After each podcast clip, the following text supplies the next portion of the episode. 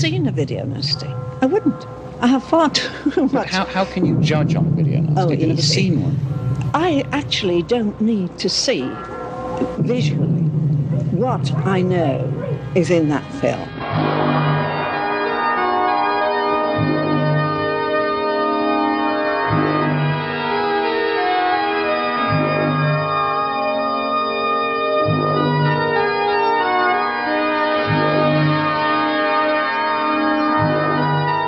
There is only one nunsploitation film on the video nasties list. Now, that's probably because films like The Devils, they tend to be set in historical times and aimed at highlighting church hypocrisy. But with Giulio Berti's Killer Nun, also known as Deadly Habit, and Suor Omicidi, it's very much grounded in real life and recent times. Or recent enough anyway, for its 1978 production date. May his soul burn in hell. Just the thought of what he did to me makes me want to take revenge on all men. To snuff them out like he snuffed out my happiness. No, sister. That's enough.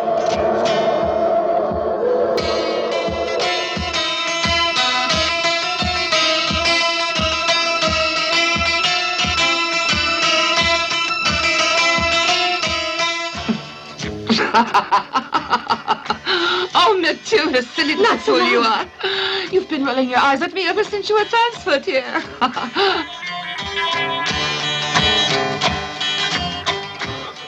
You will help me, won't you, Doctor? I promise I'll make you very happy.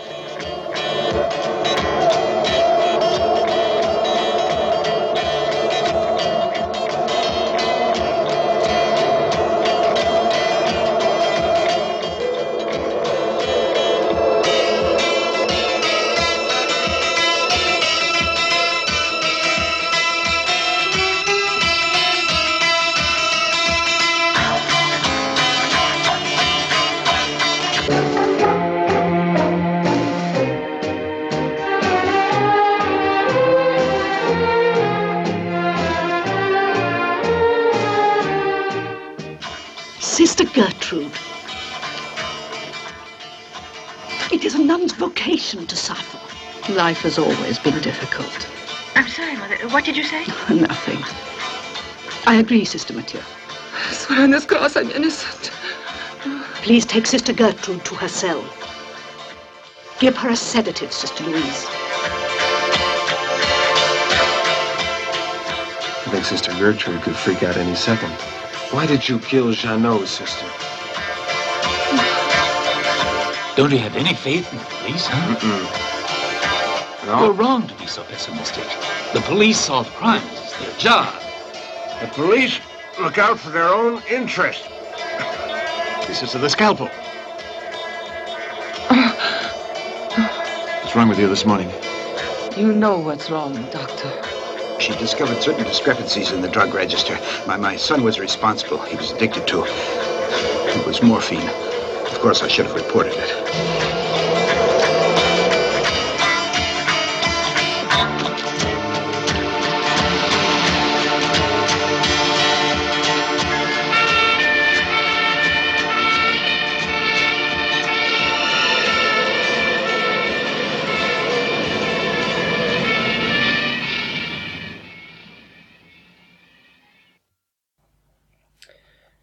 Killer Nun was produced in Italy, and it features Anita Ekberg.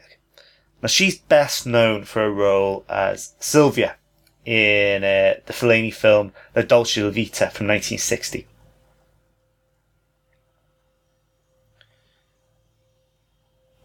She plays somebody called Sister Gertrude, who's recovering from neurosurgery. Although Mother Superior, who's played by Al Diwali, dismisses Gertrude's fears about the rushed recovery that she's currently going through. However, unfortunately for Gertrude, her fears are legitimate, and she spirals into problems with psychosis and addiction to morphine that keeps the pain away, and heroin at the geriatric hospital where she works. She initiates a lesbian affair with Sister Maffau, and Gertrude expels a concerned doctor from the hospital called Patrick Rowland, and begins a run of terror in the place. She inflicts some humiliating tortures on the inmates, stomps on an elderly woman dentures, reads gory hagiographic details of the lives of tortured saints to her hapless charges, and through judged to have thrown an elderly man engaged with sex with a nurse out of a window. Gertrude is completely losing control, not just in her work sense, but also I personally as well. She picks up a man in a bar and has sex with him. Finally, the Mother Superior is convinced that she do have to do something about the behaviour of Sister Gertrude. But the question is really, is she the murderer, or is somebody else doing things as well?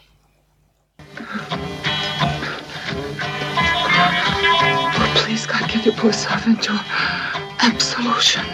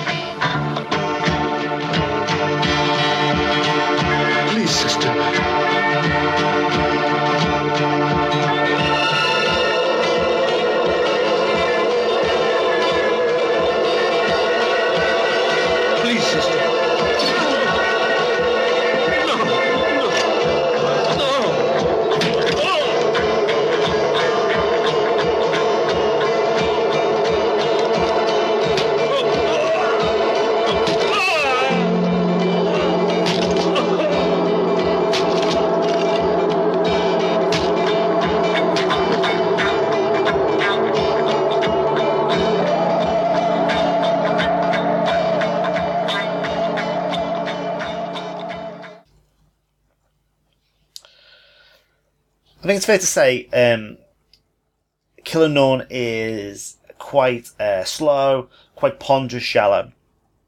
But it, hilariously, it's actually based on true events. Impressively, the film's actually shot from Gertrude's point of view, really, creating some strange and disjointed scenes as her world falls apart.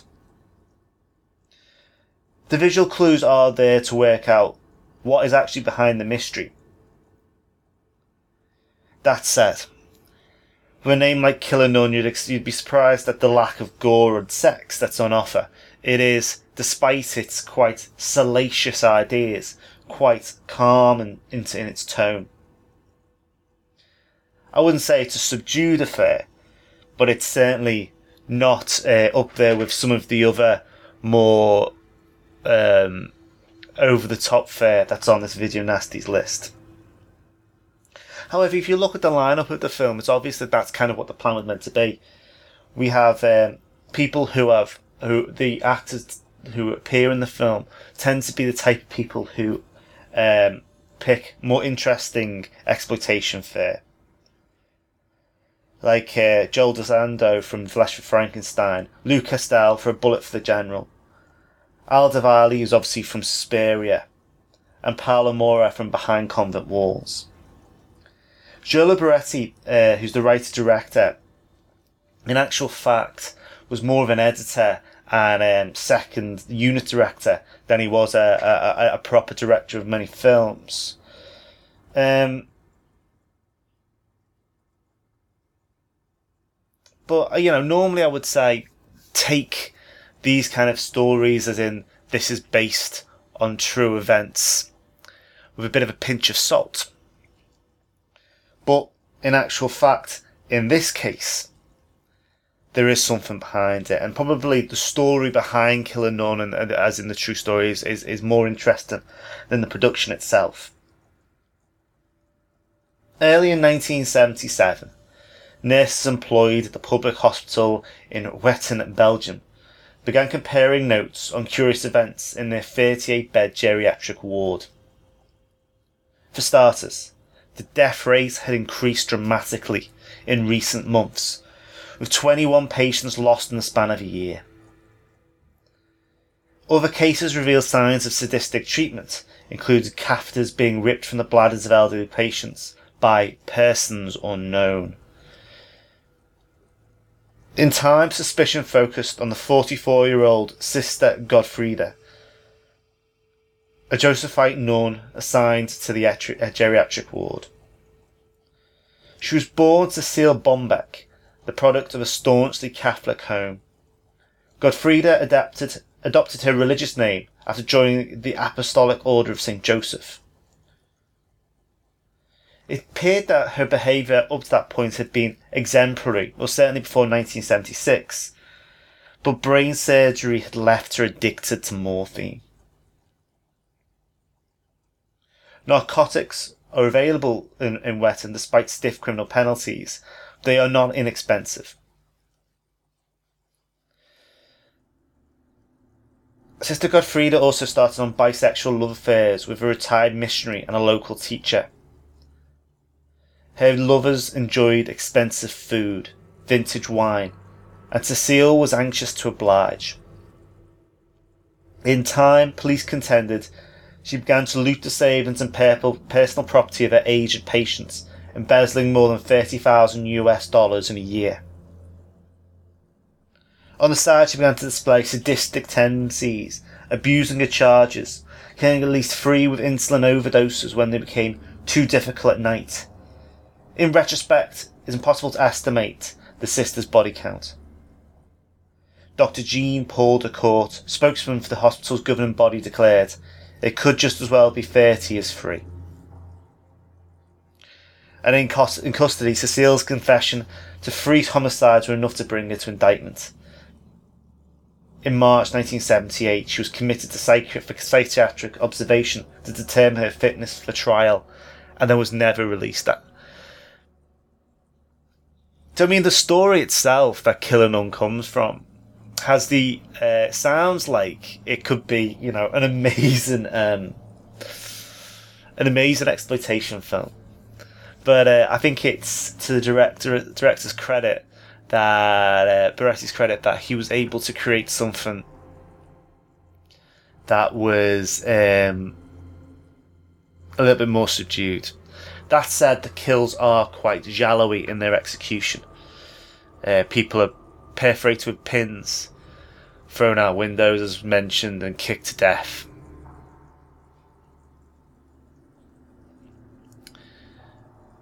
And you know, there's hints that the killings are done to emulate some of the more disgusting versions of people being killed in as saints for martyrdom.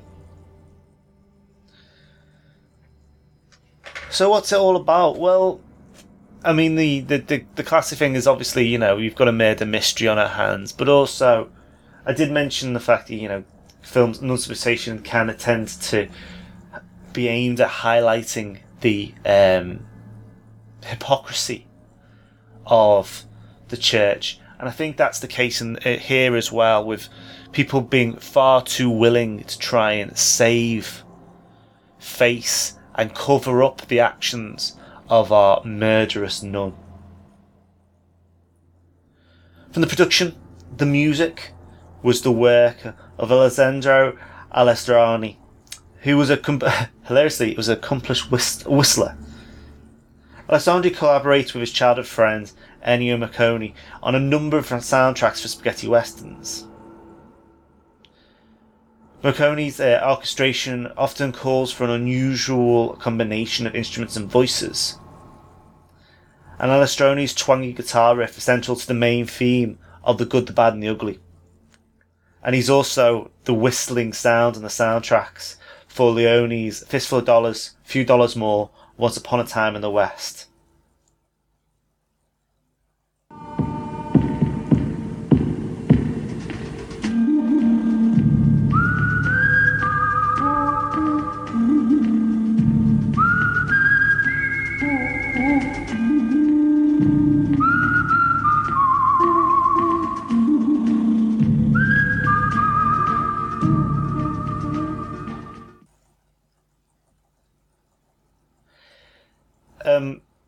Alessandroni also actually set up an 8-singer choir as well, and that's produced many sound for many Italian records and soundtracks, including for Umilani as well.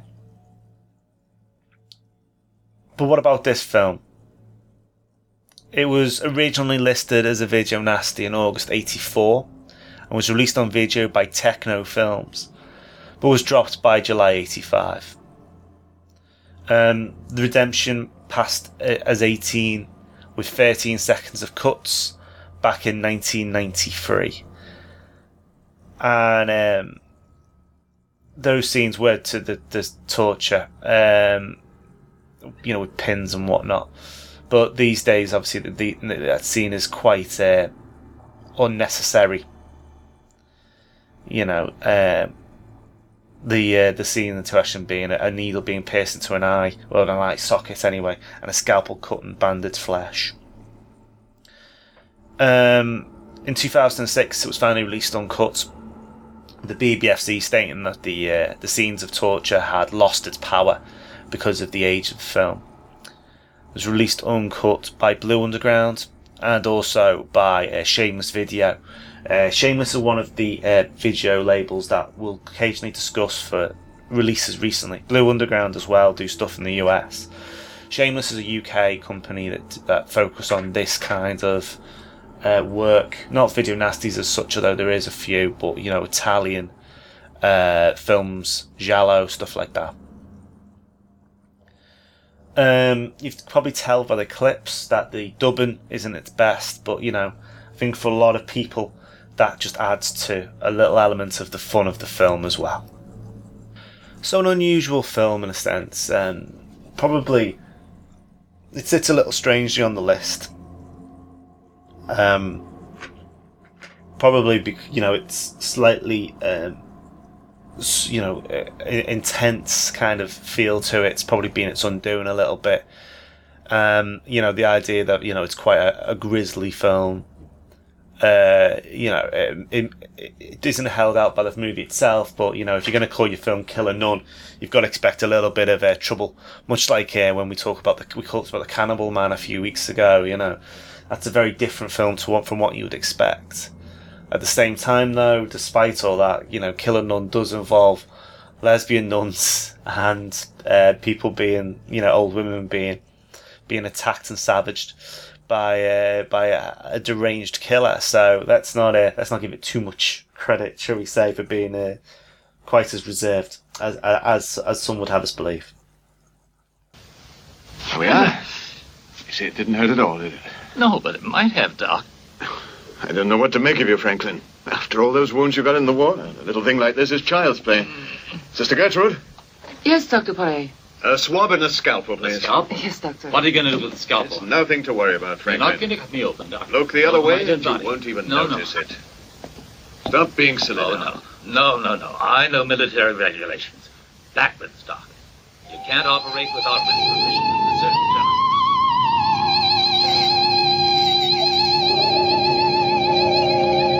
Hurry up, sister. Sister Gertrude. Pieces of the scalpel. What's wrong with you this morning? You know what's wrong, doctor. You can still be suffering from post-operative shock. It's cancer, doctor. Cancer. I'm afraid I'll have to ask Sister Mathieu to substitute for me.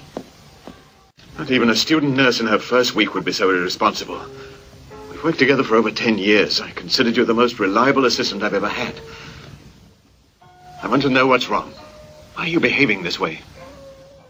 I am not well, doctor. I gave you a thorough checkup only last week. All the tests have proven negative.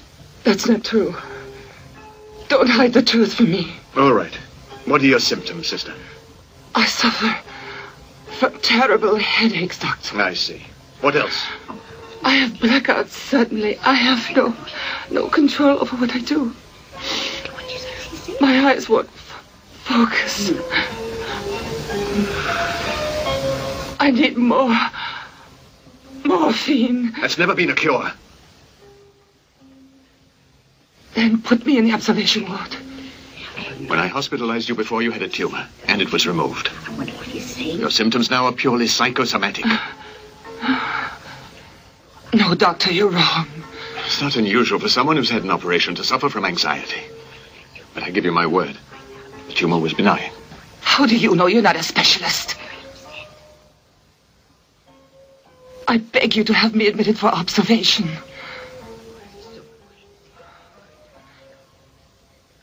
I shall make the same request to the Mother Superior. Do whatever you think is best.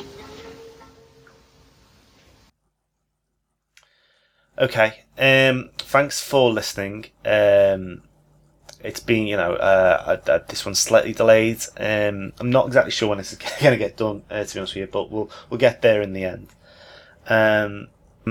Had a little bit of feedback from the Inferno review, a piece that I wrote, I put out last week. Thanks to Uncle Chap, who's on Twitter at Uncle Chap. He said, he agrees with me, which is always nice, but he points out that, he loves the underwater scene from Inferno, and he's pointed that maybe you should take a look at Dark Waters from 1993, which is a similar kind of film. Now, that's not a movie I've seen, but it is something that I will seek out now. I'm looking on IMDb, and it looks like the kind of thing that I did enjoy, to be fair. So thanks a lot for that recommendation, and I think it's fair to say that if that's the kind of thing you're into, you should defo check it out. But Uncle Chap sent something a little bit longer into me, and I'll read out for you now. Just watched Inferno taped off TV, although I thought I watched it years ago, I actually hadn't. I noticed Keith Emerson did the soundtrack. I'd only heard the Goblins remix of some of the songs, which are fantastic, and I didn't think Keith Emerson's score was right for the film. Cinematography was stunning, the colours were beautiful, and it was suitably spooky. Not Argenta's best film, though. Also, being a weirdo veggie animal lover, I didn't like some of the cat scenes. I think that's fair to say. I mean, unfortunately, I mentioned this too when we were chatting about it, but unfortunately, the violence towards animals is slightly this. I don't know. I mean, apparently, those animals were well treated, but it certainly doesn't look it from my point from when you see it the first time round, and certainly with movies like some of the other stuff that we deal with. Animals certainly were not well treated at all. Also, thanks to at Stephen, that's with a V Turner, who goes by Prince of Darkness, also is his title on Twitter, who was very kind to say that he checked out Inferno on my recommendation and enjoyed it. That's obviously fantastic news, and thanks a lot for that. So thanks a lot. If you want to send any feedback in, that'd be great. My email is videonastiespodcast@gmail.com. My Twitter is @orange_monkey. And you go to the website, www.videonastiespodcast.com. Next week, we are going to deal with... funnily enough, normally it's going to be a bit... the wrong way around. But I think it's okay because of the way the film's treated. We're going to deal with Late Night Trains, also known as Night Train Murders, which is kind of a rip-off of The Last House on the Left. And normally I would do it the other way around, Last House first, but I want to leave Last House till a lot later on in the run. And also, Night Train Murders is kind of a copy in the sense that the director had heard about the film, but didn't actually, apparently hadn't seen it, which is quite an interesting way to rip something off. But it touches on similar themes, but has a very different feel to it, and it's quite a grim little movie. It's interesting to watch. So I look forward to talking about that. But until then, take care, and I will speak to you soon. Goodbye.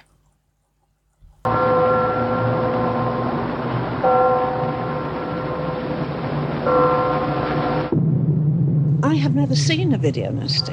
I wouldn't. I have far too much. But how can you judge on a video nasty? You've never seen one.